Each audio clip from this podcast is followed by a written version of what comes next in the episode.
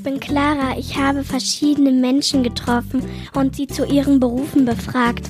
Heute habe ich eine einen getroffen, die der ist.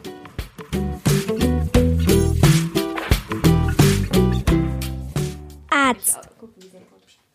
Heute treffe ich für euch einen Arzt und eine Ärztin und zwar Georg und Melina. Hallo Georg und Melina, schön, dass ihr dabei seid. Hallo Clara. Ihr beide, was wollt ihr für Ärzte werden?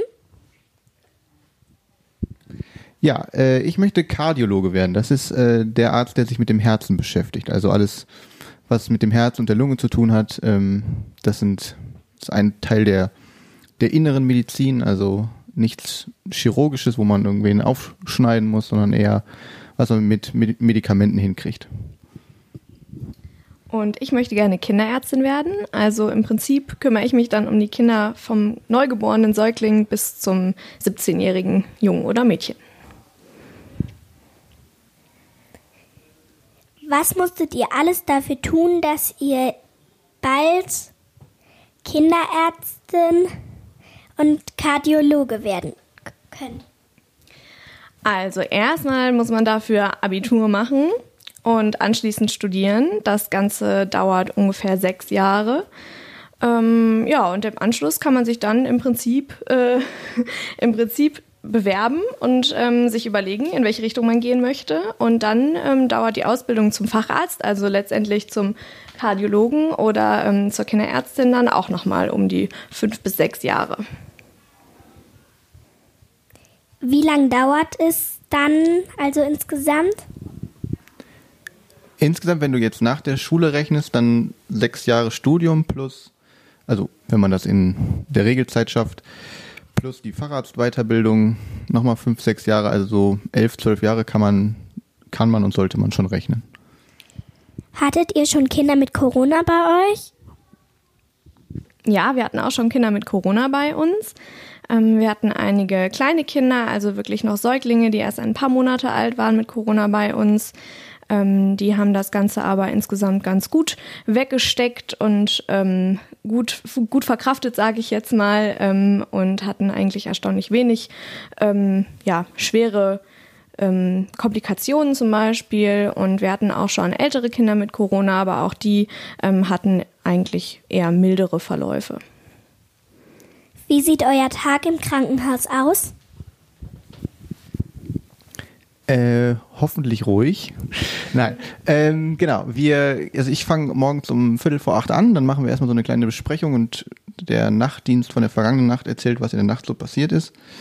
Und dann verteilen wir uns auf die verschiedenen Stationen. Also meine Abteilung hat halt in dem Krankenhaus mehrere Stationen. Und dann ist jeder für eine gewisse Anzahl an Patienten halt zuständig an dem Tag. Und dann guckt man sich die morgens erstmal alle so an, ob die die irgendwelche neuen Beschwerden haben oder so, oder guckt sich die Ergebnisse der Untersuchungen vom Vortag an. Dann macht man die sogenannte Visite, also dann geht man zu jedem Patienten einmal hin und äh, spricht mit dem kurz und erklärt, was man so mit dem vorhat und ob es vielleicht auch bald mal nach Hause geht. Ähm, dann stehen natürlich bei den meisten Patienten noch irgendwelche Untersuchungen aus, die an dem Tag dann laufen müssen. Entweder man macht die selber oder man schickt den halt dahin. Ähm, und dann meistens so gegen Mittag, Nachmittag kommt dann der Oberarzt vorbei, also der, mein Chef sozusagen, der über, der halt viel mehr Erfahrung hat und ähm, über alles nochmal so drüber guckt, mit dem man die, die Patientenakte dann zusammen bespricht, guckt, ob die Medikamente alle passen. Ja, und dann, wenn, wenn das alles so gut läuft, dann ist man auch nachmittags irgendwann hoffentlich wieder zu Hause. Ja, mein Tag sieht im Prinzip ziemlich ähnlich aus. Bei mir fängt es um 8 Uhr morgens an, auch mit der Frühbesprechung. Ähm, da kommen alle einmal zusammen. Das heißt, die, die auf der Normalstation arbeiten und die, die bei uns auf der ähm, Kinderintensivstation arbeiten und auch die Oberärzte und auch der Chefarzt, wenn der im Haus ist. Und ähm, dann wird einmal mit dem Nachtdienst besprochen, was am vergangenen Tag alles ähm, für Kinder aufgenommen wurden und mit was für Beschwerden die kommen.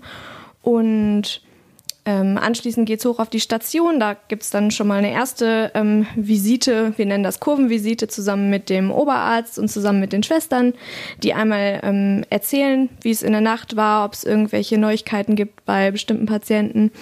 dann ähm, geht man entweder alleine oder je nachdem auch zusammen mit einem Oberarzt oder mit dem Chef einmal durch die Zimmer, schaut, wie es den Kindern geht ähm, und bespricht einmal mit den Eltern, wie das weitere Vorgehen aussieht.